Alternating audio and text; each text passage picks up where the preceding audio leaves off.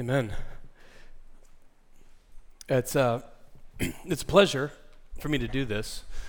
I, um, I love the book of First Peter. It's, uh, it's really funny to say that because, you know, it's the Bible.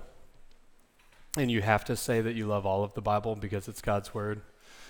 But you also have to say you love all of your friends and all of your children equally. But we obviously all have favorites. Um, that's not true. It's obviously both of you. You're both my favorite. I'm kidding, it's Ella. Um,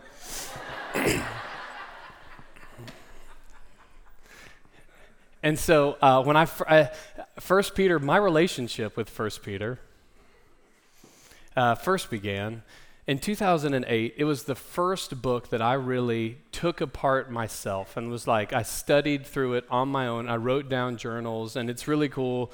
Um, I've got, I've got, it was fun like preparing for this because I have a bunch of little notebooks from 13 years ago where I've got all of my notes. It was really cool, but my memory is so bad that it's been enjoyable to be like, oh, wow, who wrote that? That's my handwriting. You know, it's been, uh, so that's been cool. And, but I just, I love the, the book of First Peter, especially right now for our church. And we talked about this a little bit last week. La, you know, we've been going through the book of Daniel. And in Daniel, there has been, um, we've been talking about God's people living in exile right? But in Daniel, it was a literal exile. It was God's like like chosen race of people, the Jews, right? And they were they had been because of their disobedience, right? Because of their idolatry, they had been stripped from their homeland and they'd been put into Babylon, right? And so we've been talking through what it what it looks like, especially for Daniel and his friends, because they were God's people living in exile and we get to see their faithfulness in exile. And it's been cool because we've been saying all along, well, in a sense, you know, we need to combat the spirit of Babylon in the culture that we see around us, and we see it trying to creep into our own hearts as well. And we have to fight against that. And, we, and it's cool because we've had a great example with Daniel and his friends on how to do that. But now this is really neat that we go into First Peter because First Peter, he is going to. I, I, I refer to First Peter as a manual for exile living because in Peter's idea, we are exiles. And now, what's really cool is we're going to see some really deep, rich theological language. And what it's really fascinating is that Peter.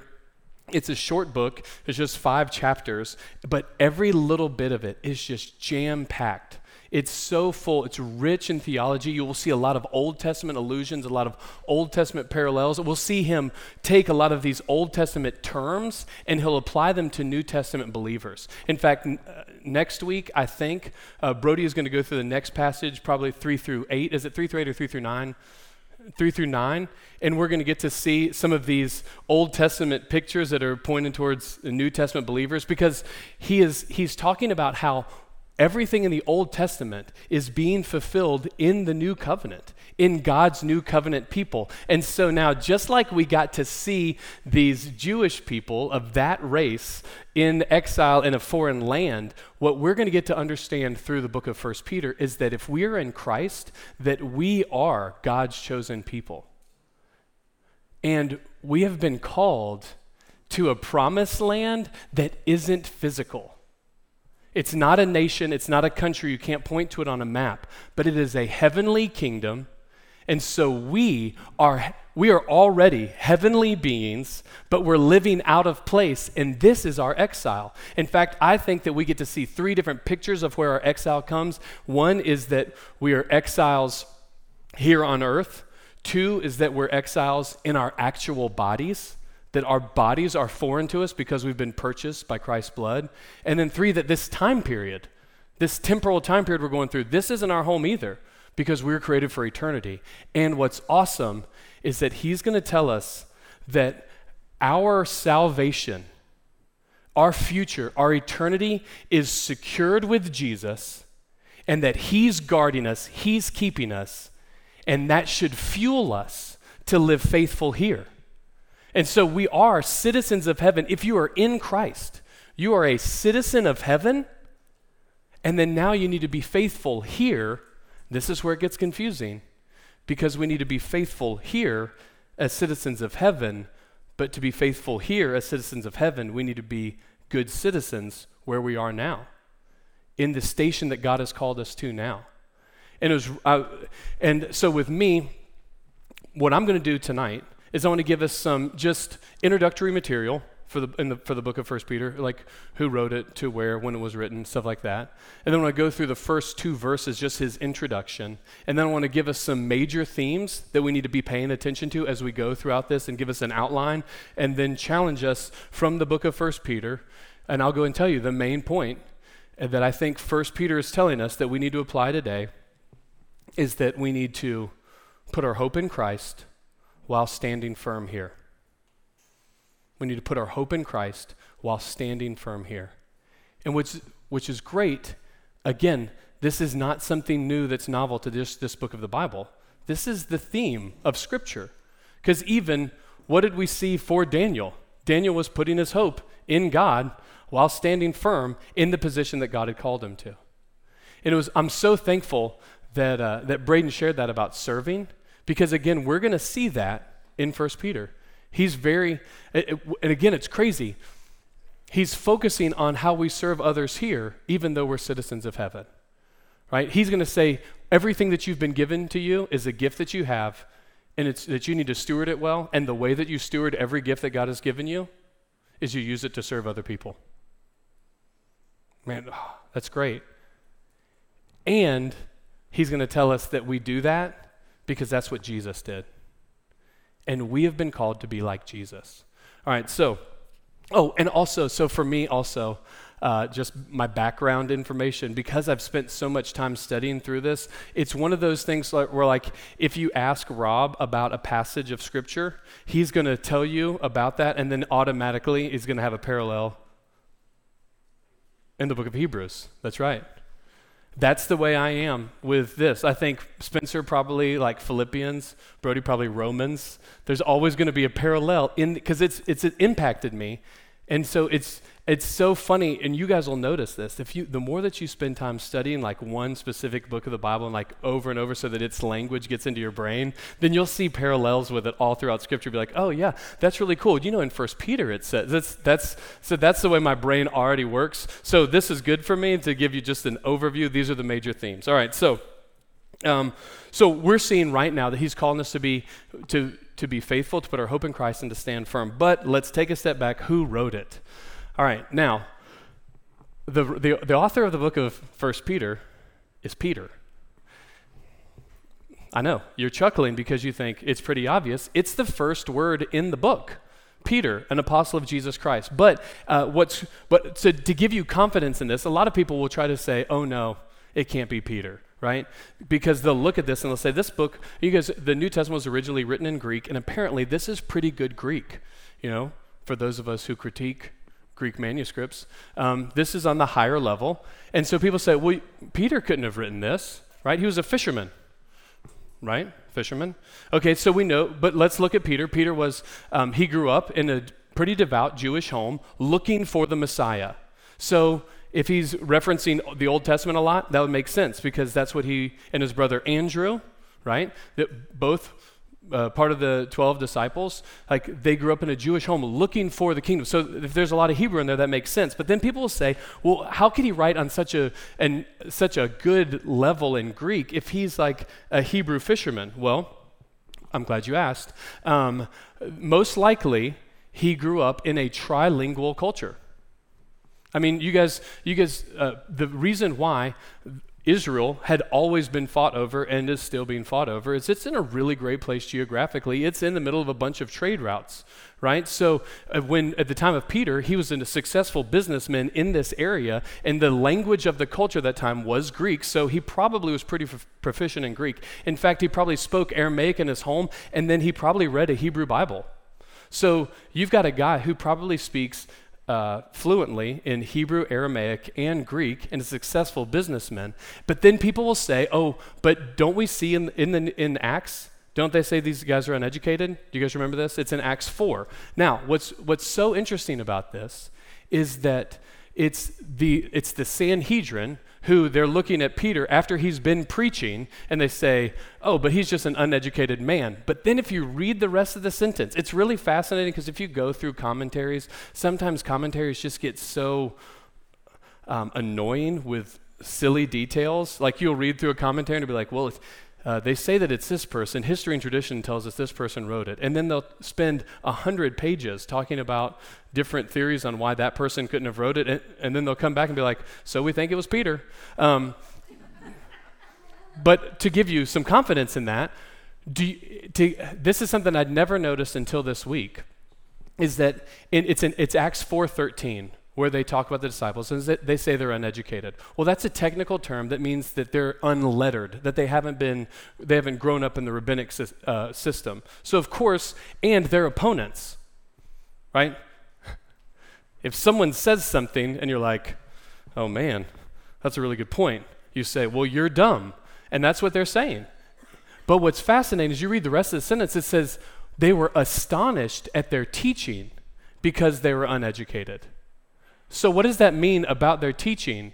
Well, that it sounded educated. In fact, it's at that point that he's just made these huge statements. He had just said that everything that Judaism is pointing towards is Jesus. They say he is the cornerstone that was rejected, and you've rejected him. And they were astonished because he's preaching the Old Testament and applying it to right now. So, of course, yeah, they're going to be astonished and they're going to say, Well, you're uneducated. But that just goes to show, well, Peter probably could have written this. In fact, that's what everyone thinks. There's some people that will say, Oh, well, maybe he had, um, at the end of the letter, it says that he sends it along with a guy named Silvanus, uh, which is an awesome name. And, uh, but Silvanus, it's clear that he's the one who's carrying the letter. So, so who wrote this? The apostle Peter did. Now what's what's awesome about this is that Peter is such a real is a colorful character, right? I mean, when we look at Peter, Peter is brash, right? He's the guy who who says, "No, may it never." You know, Jesus says, "Wash." You know, you're going to wash my feet, and he's like, "No, you're never doing that."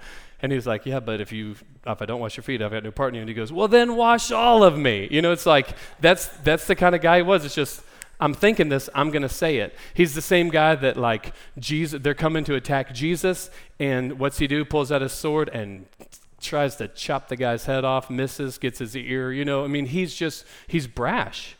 And it looks like before, before God humbles him, he seems pretty arrogant. Right? But then we see what happens. What's he do? And he's, he's, he's, in his pride, Jesus is being taken off to, to go to be convicted and crucified. And what's Jesus, what's Peter do? There's a little girl says, Wait a second. Weren't you with Jesus? And a little girl. And he goes, No, that's not me. I tell you, it's not me. Three times he denies them, right? And Jesus told him he would. And then afterwards, after the resurrection, Jesus and Peter have an amazing conversation where we see Peter is so humbled. And the letter that we have, this is written by a man who has been humbled by the grace of God. I mean, it's just, it's filled with it. He says mean, he says stuff like, if you call on him, his father, who judges impartially according to each one's deed, conduct yourselves with fear in the time of your exile. I mean, he's been humbled. And we see in 1 Peter, it's, there's what's called a high Christology. I mean, he lifts up Jesus. From, from the first sentence, he's lifting Jesus up. And so we're getting to see, and, it, and, and, and we know uh, from tradition well, we know at the end of John, uh, Jesus tells Peter how he's going to die. He says that you're going to have your arms stretched out. And, and he says, well, he tells him how he's going to die, and we think it was because of crucifixion. But the thing about Peter is he's, he's been so humbled by the grace of God that when they try to crucify Peter, he says, I, I don't deserve to die in the same way that my Savior did. And so he makes them flip them upside down and crucify upside down. Mean, that's amazing, right? Again, we're seeing a man, he's been humbled, humbled by the grace of God. And that's what we're going to see as we go through this. So, Peter wrote it. Peter, he's a, he's one of the he's apostle. We'll talk about what that means in just a minute. A brother of Andrew, and he just left everything, followed Jesus, um, and he probably wrote and he wrote it to uh, Gentiles. He wrote it to Gentile believers, and we have a map so that you can have a map. It's going to show up on the screen. There it is. Through the power of technology, um, he mentions, he calls them the elect exiles. We're going to, again, that's going to be part of what we're going to talk about in about seven minutes. But before we get that, he says that they're in the dispersion, and that's right here. And he even says in Pontus, Galatia, Cappadocia, Asia, Bithynia. All right, so this is modern day Turkey, and he's writing to Gentile believers, mainly Gentiles. All right, that's really important because, again, remember, this is a Peter who's been humbled by the grace of God, and he's writing to Gentiles, not Jews, right? These were the, the outcasts who've been purchased by the blood of Jesus. All right, so they're writing here, and he's probably writing from Rome, which is way up there.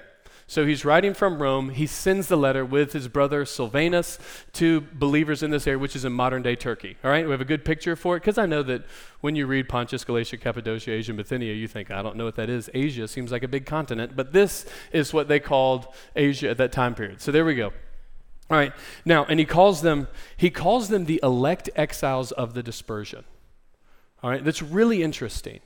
Now, remember, Peter he had been, he had been raised in a way to part of in the Jewish culture, and so he thought that Gentiles were unclean, right? They were the outcasts. But what's so cool is that even starting in this first line, he is applying Old Testament language to New Testament believers. Because what he's understanding is that we have all been brought together in one in Christ. All right? So, and he's, we're going to see this over and over. We're going to see him taking these Old Testament terms and applying the New Testament. I've got a couple right here because it's just loaded, right? In, uh, in chapter 2, which we'll get to in a month or so, he says he's referring to these people who are Gentiles. And uh, also, remember, uh, Peter's had a change of heart. Because if you guys remember, we went through the book of Galatians, and in Galatians, Paul had to call Peter out because Paul wasn't being consistent in treating Gentiles and Jews like they were part of the same family. Do you guys remember this? And so this is, and he's writing this near the end of his life. Oh, did I say that? Did I say when? I'll get to that. Oh, so probably, now I'll, I'll, get to it right now. Why not? So he's probably writing this from Rome somewhere between 61 and 63. All right, 61 and 63, AD 61, the year of our Lord, 61 through 63. So this is near the end of his life, and we know that he's had a huge change of heart because he now sees Gentiles as part of God's people. Look at what he says. And there's a he goes on a rant in uh, 2, 4 through 10, where he refers to them as being built up as a spiritual house.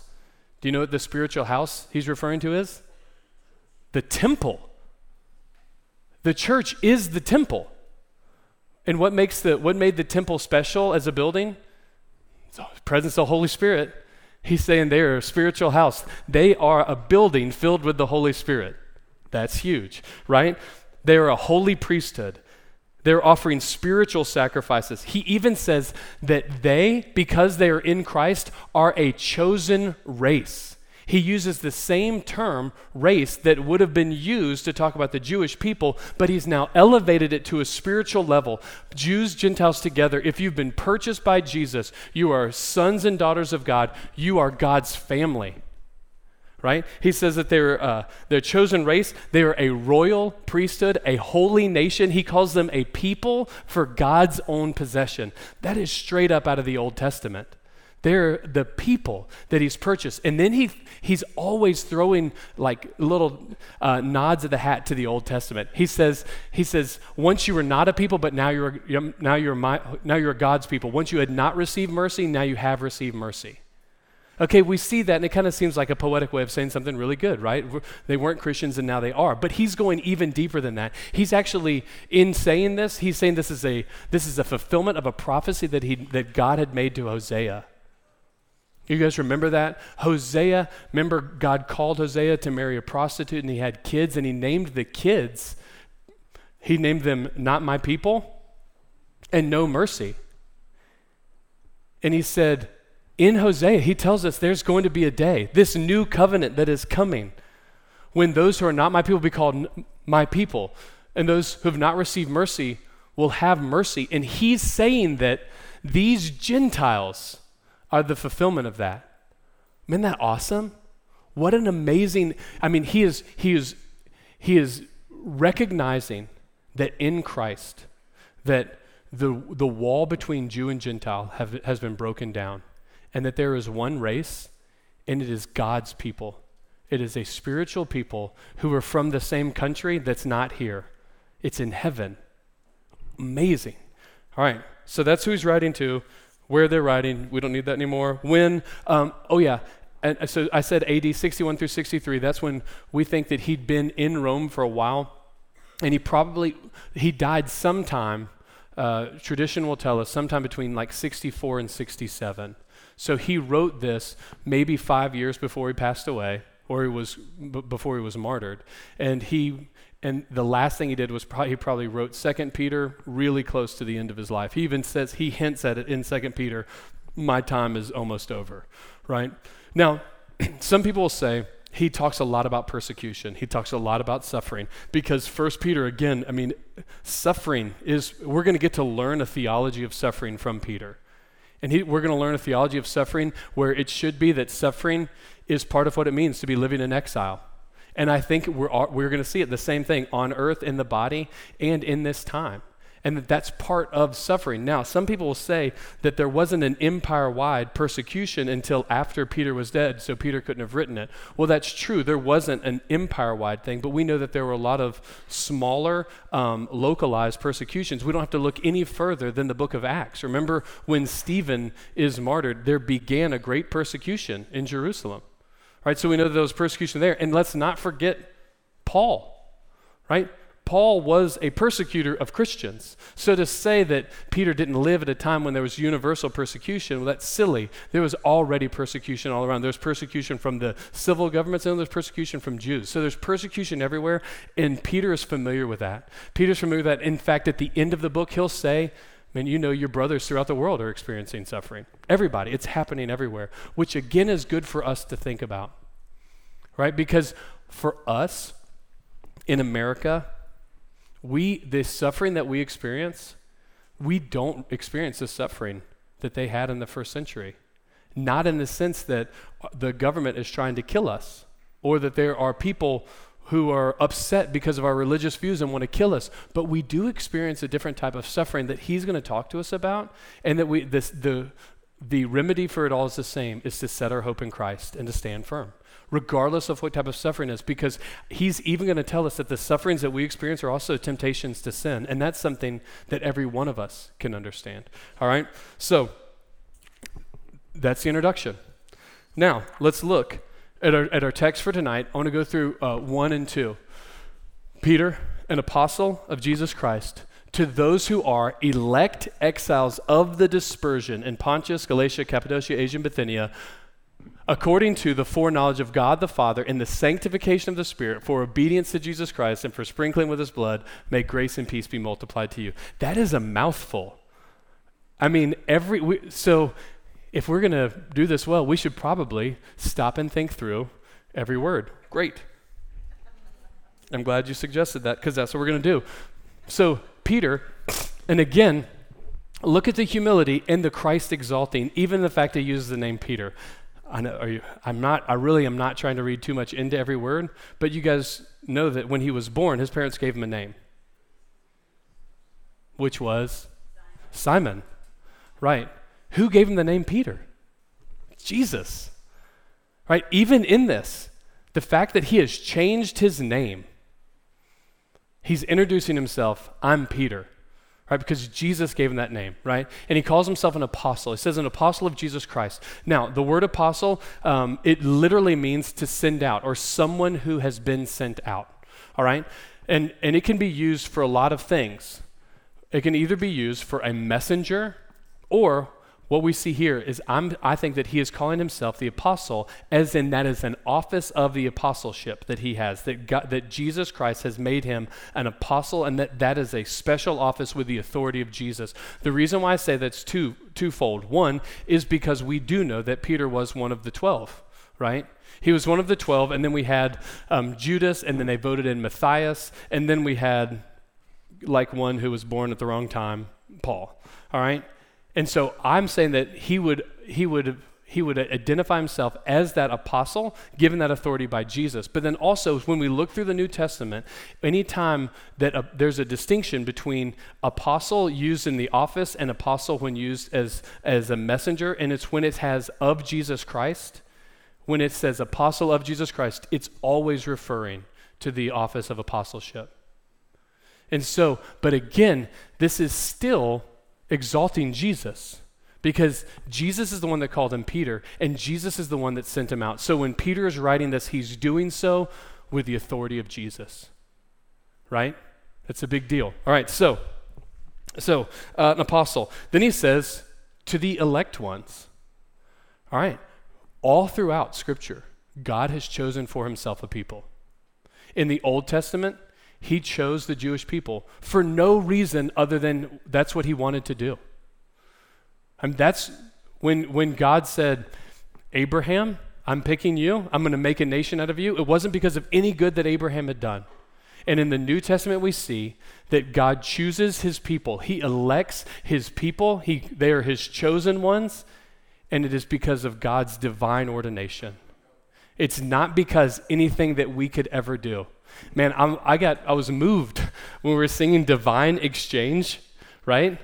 Because what did we do to gain salvation? Nothing. What could you do to gain salvation? Nothing. The only way that you can have salvation is if God saves you. And that's the language we always use, right? No one ever says, Oh, and tell me about the time that you saved yourself to eternity in heaven.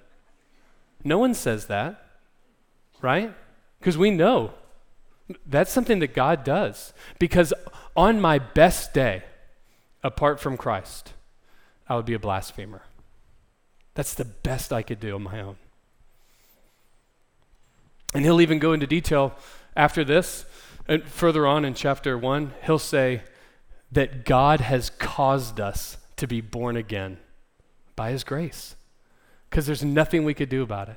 So he's, he's calling these people, you are the chosen ones of God. You are elect. He says that you're elect, and he says you are God's chosen ones. And then we're going to see he's got, my, uh, when I, I get really, I'm just going to tell you this. I get really nerdy when it comes to like New Testament books, specifically like the letters, because what I, what I like to do, and this is just me, other people think this is silly. I like to diagram sentences because it helps me make a picture of what's happening.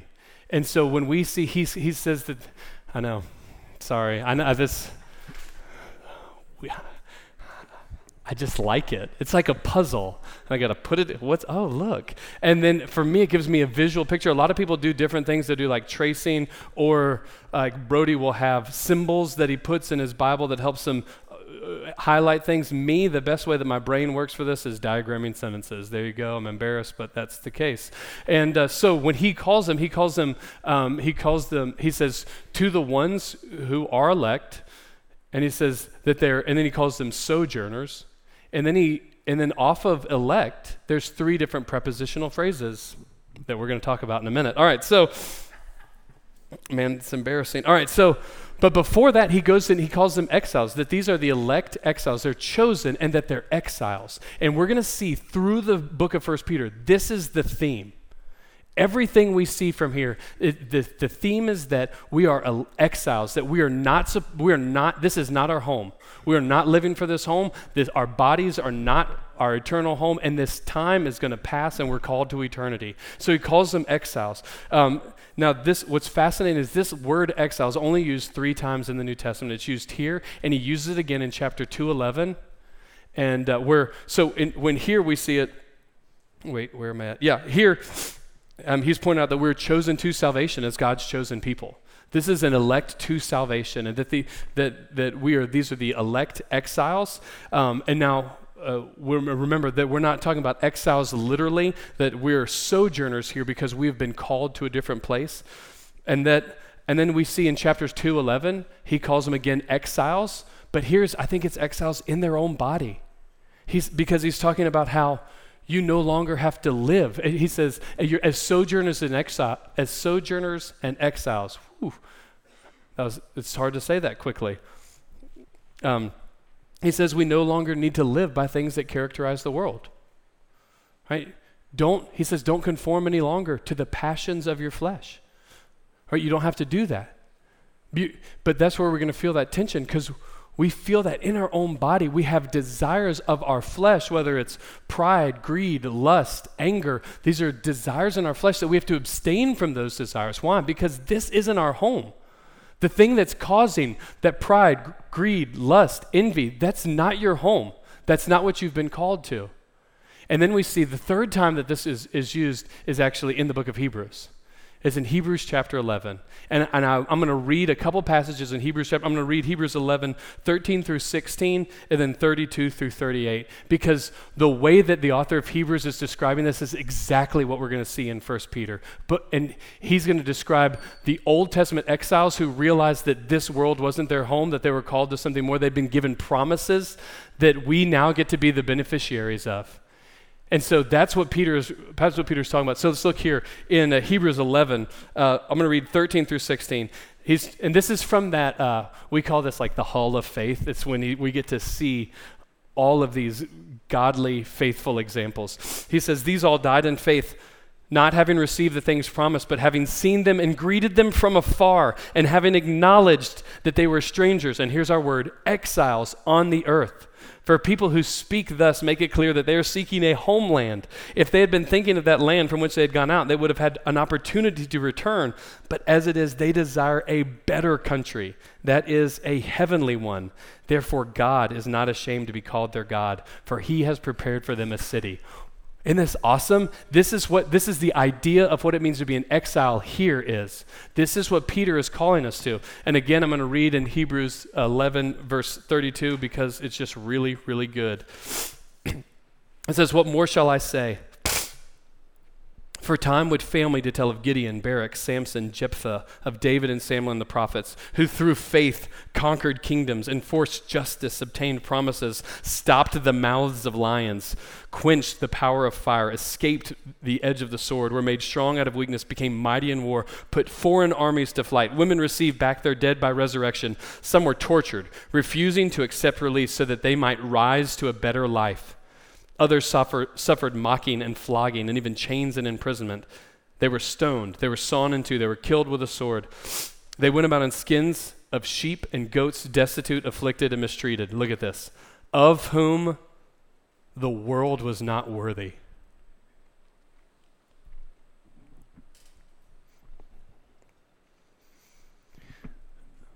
What Peter, Peter has this same thing in his mind that this is not the world we should live for, this world isn't worthy of us because we have been filled with the Spirit of God.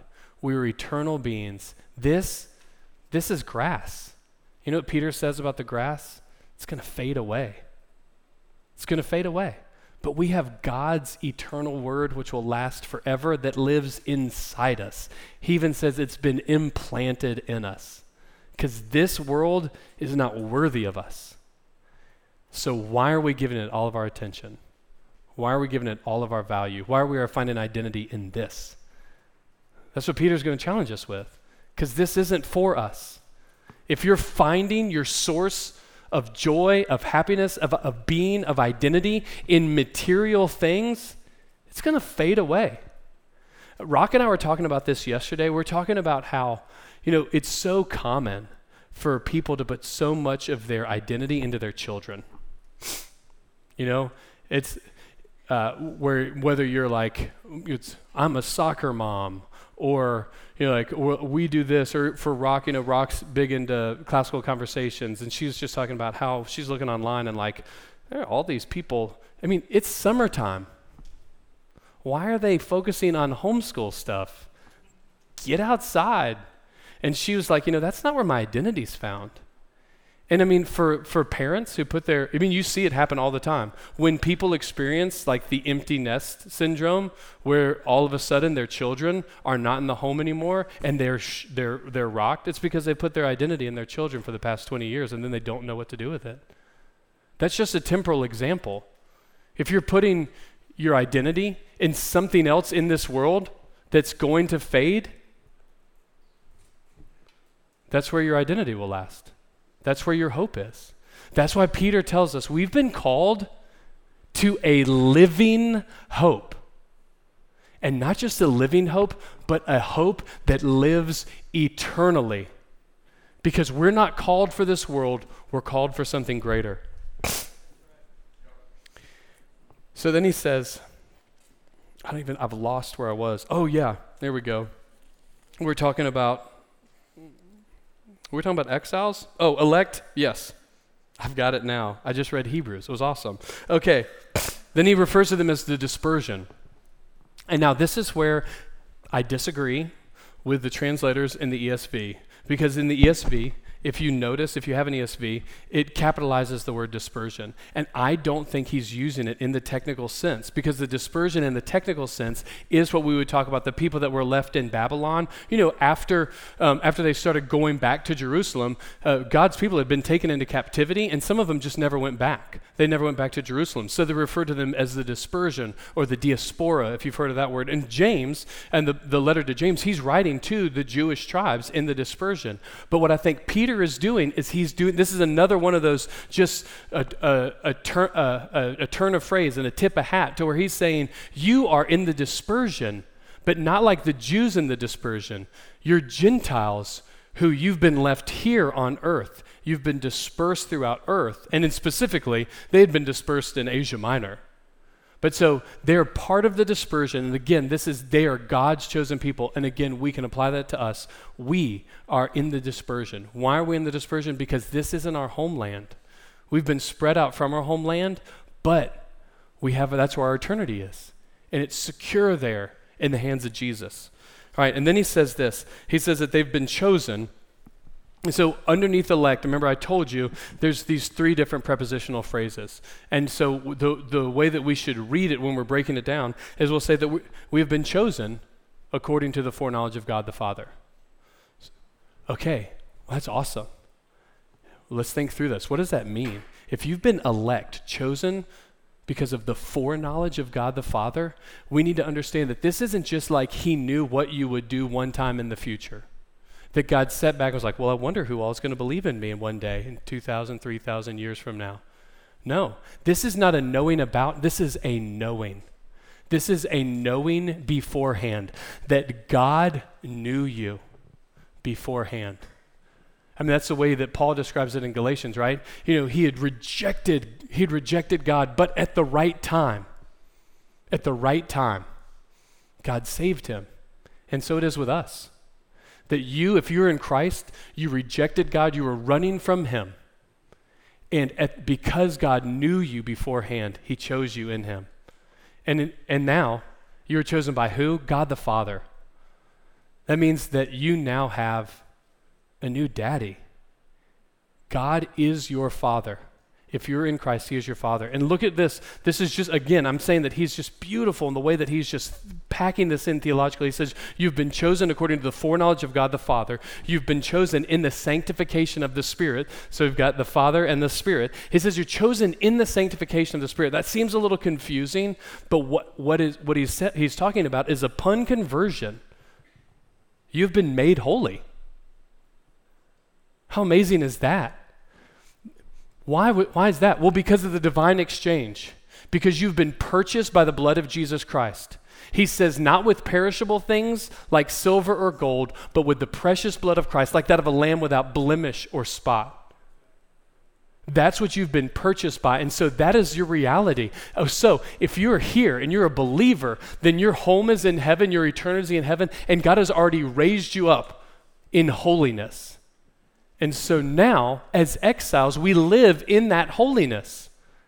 So when we talk about sanctification, we're usually talking about it's a process of sanctification, but it's a process about making you in reality who you are already in Christ. Is this, and who does this? The Holy Spirit. And our responsibility is to live with this living hope, putting our hope in Him, living as citizens of heaven. So that means the, not, follow, not following the passions of our former ignorance, because He who called us is holy, so we should be holy. You see that? He's our Father, and His Spirit is inside us. He's made us holy, and now we live that out. Is that hard? Yes. Why? Because we're still on this earth, we're still in this body, and we're still living in this time. That's why it's hard. That's why the exile is difficult. But what we're going to see is that Peter is going to get us to reorient the way that we think about suffering because suffering in the eyes of Peter leads to glory. And so he'll tell us over and over you're suffering for, because you're a Christian? Good. Because the Spirit of glory and of God rests upon you. He'll say, You're suffering because you're a Christian? You're doing what is right? Well, yeah, you've been called to that because Christ also suffered, leaving you an example that you could follow in his steps. You see that? We have, a, we have a jacked up understanding of suffering. We think, oh man, I'm suffering. Oh, oh, woe is me. No, you're suffering. And for most of us, it's not a physical suffering. It's not like someone's trying to kill me. It's, I'm dealing with my sin. You're suffering because the world is appealing to you? Yep. Jesus has already done that.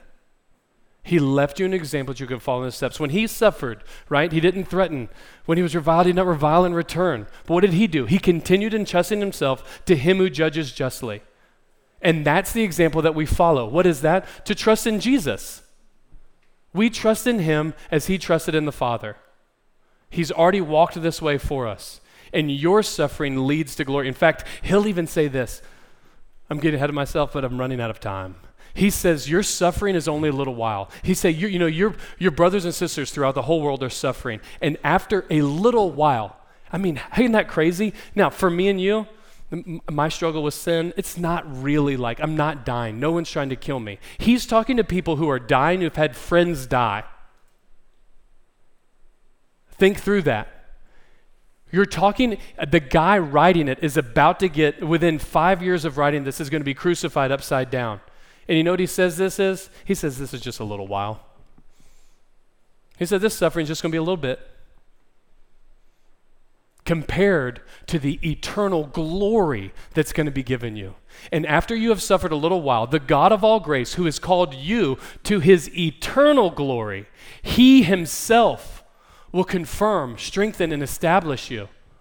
Do you see that? Yeah, is this going to be hard? Yes. But at the end, the Father Himself will confirm, strengthen, and establish you, which is why we give Him all praise, all glory, all honor. It's awesome. Right? So this is how, this is what He's, he's telling us to live. He's chosen us. Okay, so in the sanctification of the Spirit, He's going to talk about this all the time. He's going to talk about holiness. Our lives should be lived in holiness because we've been purchased by Jesus and we've been called by God who's holy. So you be holy. He'll even say, Since therefore Christ suffered in the flesh, arm yourselves with that same way of thinking. Right? Christ suffered in the flesh, so think like him. Arm yourself with that same way of thinking. That's awesome. Because whoever has suffered in the flesh has ceased from sin to live for the rest of the time in the flesh, not for human passions, but for the will of God. That's what exile living is supposed to look like. Don't be, he says, don't be surprised at the fiery trial when it comes upon you to test you as if something strange were happening. Right? And this is really hard. Yeah. It's, it's difficult. Uh huh. Don't, you, don't be surprised at that. He'll even say stuff like, it needs to happen first in the church. It's time, for, it's time to begin at the household of God. So don't be surprised, but reorient your mind that when, he, when suffering in Peter's mind, in the economy of heaven, of heaven, suffering leads to glory. All right. I've skipped ahead. Oh, I, the last thing. We've been chosen for sanctification. There we go. That's the process, is this life. that sanctification. If it's hard, if it's difficult, keep stumbling towards Jesus, and He will make you holy as He is holy. He's already made you that positionally. Now we live it out practically. And it says, and we've been chosen for obedience to Jesus Christ and for sprinkling with His blood. Right, this could be this could be a parallel to uh, in Exodus 24, the confirmation of the covenant with the sprinkling of the blood of the sacrifice. But we've been sprinkled with the blood of Jesus, and we've been called to His obedience. That's what we've been called to. So he says we've been called according to the foreknowledge of God the Father in the sanctification of the Holy Spirit and for obedience and this covenant relationship with Jesus. In that, I mean, it's awesome. He found a way to bring every person of the Trinity into his greeting to us because of the work that has been done by Jesus on our behalf, right? And he's made us like him. And then let me go through real quick. I'm going to go over just uh, a quick outline, and then we'll look for a couple other themes, and then we'll try to see what can we learn tonight from 1 Peter. We're going to, this, uh, the way that I'm, I'm, I'm taking an outline from Tom Schreiner because he's been studying the Bible longer than I've been alive. And, uh, and he says this that we have this opening, and then we've got that we're called to salvation as exiles. Called to salvation as exiles from chapter 1 3 to 210. Called to salvation as exiles. Number, and then we have after that, living as exiles to the glory of God in a hostile world right? We've been called to salvation as exiles, and then we're, t- we're this is how we live as exiles um, to bring glory to God in a hostile world, and then the last uh, that's uh, 2 211 through 411 and then 412 through 511 is persevering as exiles in suffering. I mean those are the and, and we're seeing it right?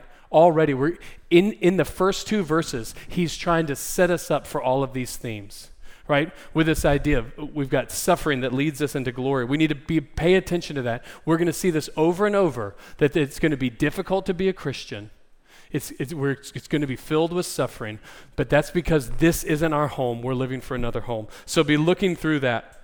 Um, also, he's going to talk to us about uh, the work of Christ, that we have been born again, that everything changes. We've already got it here in the Father, work of the Father, Son, and the Spirit. He's going to go, we'll see it next week. We'll see it again in chapter 2, that God has caused us to be born again. And that's what makes us different, because we are a different people right? And then we're going to see his challenge to us is that each one of us is called to be faithful to God wherever we are. Because how are we supposed to live as exiles, as citizens of heaven? It's by being faithful in whatever it is you're called to now. He'll even go into detail. He'll talk about servants and slaves. Well, how does a slave live as a citizen of heaven? By being the best slave. Isn't that crazy? Well, he's already in a broken, fallen situation, right? And he'll even say this this is what's crazy. He'll say, if you're a slave and you're being beaten for doing good, what does he say? Break free, run away? No. Act like Jesus, because that's what happened to Jesus. Whoa. It's again that idea, that suffering for God's glory. And then he'll say, what about, and then he'll say, wives, Wives, how do wives live as good citizens of heaven? By being really good wives. Yeah, but what if my husband's a jerk? He'll say, Well, maybe the way that you live your life will call your husband to faith in Jesus. Isn't that crazy? And then he says, Husbands, what do you do? Be the best husbands. And then he's like, Well, and then everybody live lives like Jesus that are characterized, and this, is what we'll see over and over. We'll see, we'll see holiness, live lives of holiness. We'll see that we need to love well. At one point, he even says, above all, love one another, because love covers a multitude of sins. And that we need to live our lives in holiness. And it needs to be characterized by this hope in Christ. So, what does that mean all right, so as we, as we get ready to do this study in 1 Peter, we need to realize that we are also the people that he's, that he's writing to. In fact, next week it's super cool. We're going to get to see that Peter is saying that all of the Old Testament was written to them. right? The people that got the Old Testament, they didn't understand it. It's like they were looking into trying to figure out what was happening, right? He says it's for you. And we'll say that. It's for you too. And for me. This was written for us. If you're, if, if you're not a believer, then this is a call to confess, repent, and believe in Jesus. If, if everything you have to live for is just material that's going to fade away, then so will you. You have no hope. If you're putting your trust in this world, it's going to die. And you'll be separated from God eternally. If you feel, if you're a believer and you're saying, man, it's just tough, this is for you. Trust in God. Right? Some of us, it, our life has not been very easy. In fact, he even he tells us that we need to live our lives in such a way that we're always prepared to give an answer for people when they ask us about the hope that we have. You know what that means? That if you're God's chosen person, you need to be living out loud. People need to see you live and then they say, You have hope. What is this hope that you have? Where is that coming from? How are you living with hope? It seems, and I mean, look at the news. It seems bad. I'm not worried. I'm not worried. You know why? Because my faith is not in this country. My faith is not in our politicians. My faith is not in this economy. I have a living hope because this is going to fade away. It's going to die. It's going to rot. It's all flesh is like grass, is what he'll say. But we're living for hope. We're living for a hope that's eternal. And so that's, if I was going to summarize uh, Peter with two, in two different uh, verses, one is 113, where he says that we need to set our hope fully on the grace that is going to be revealed to us.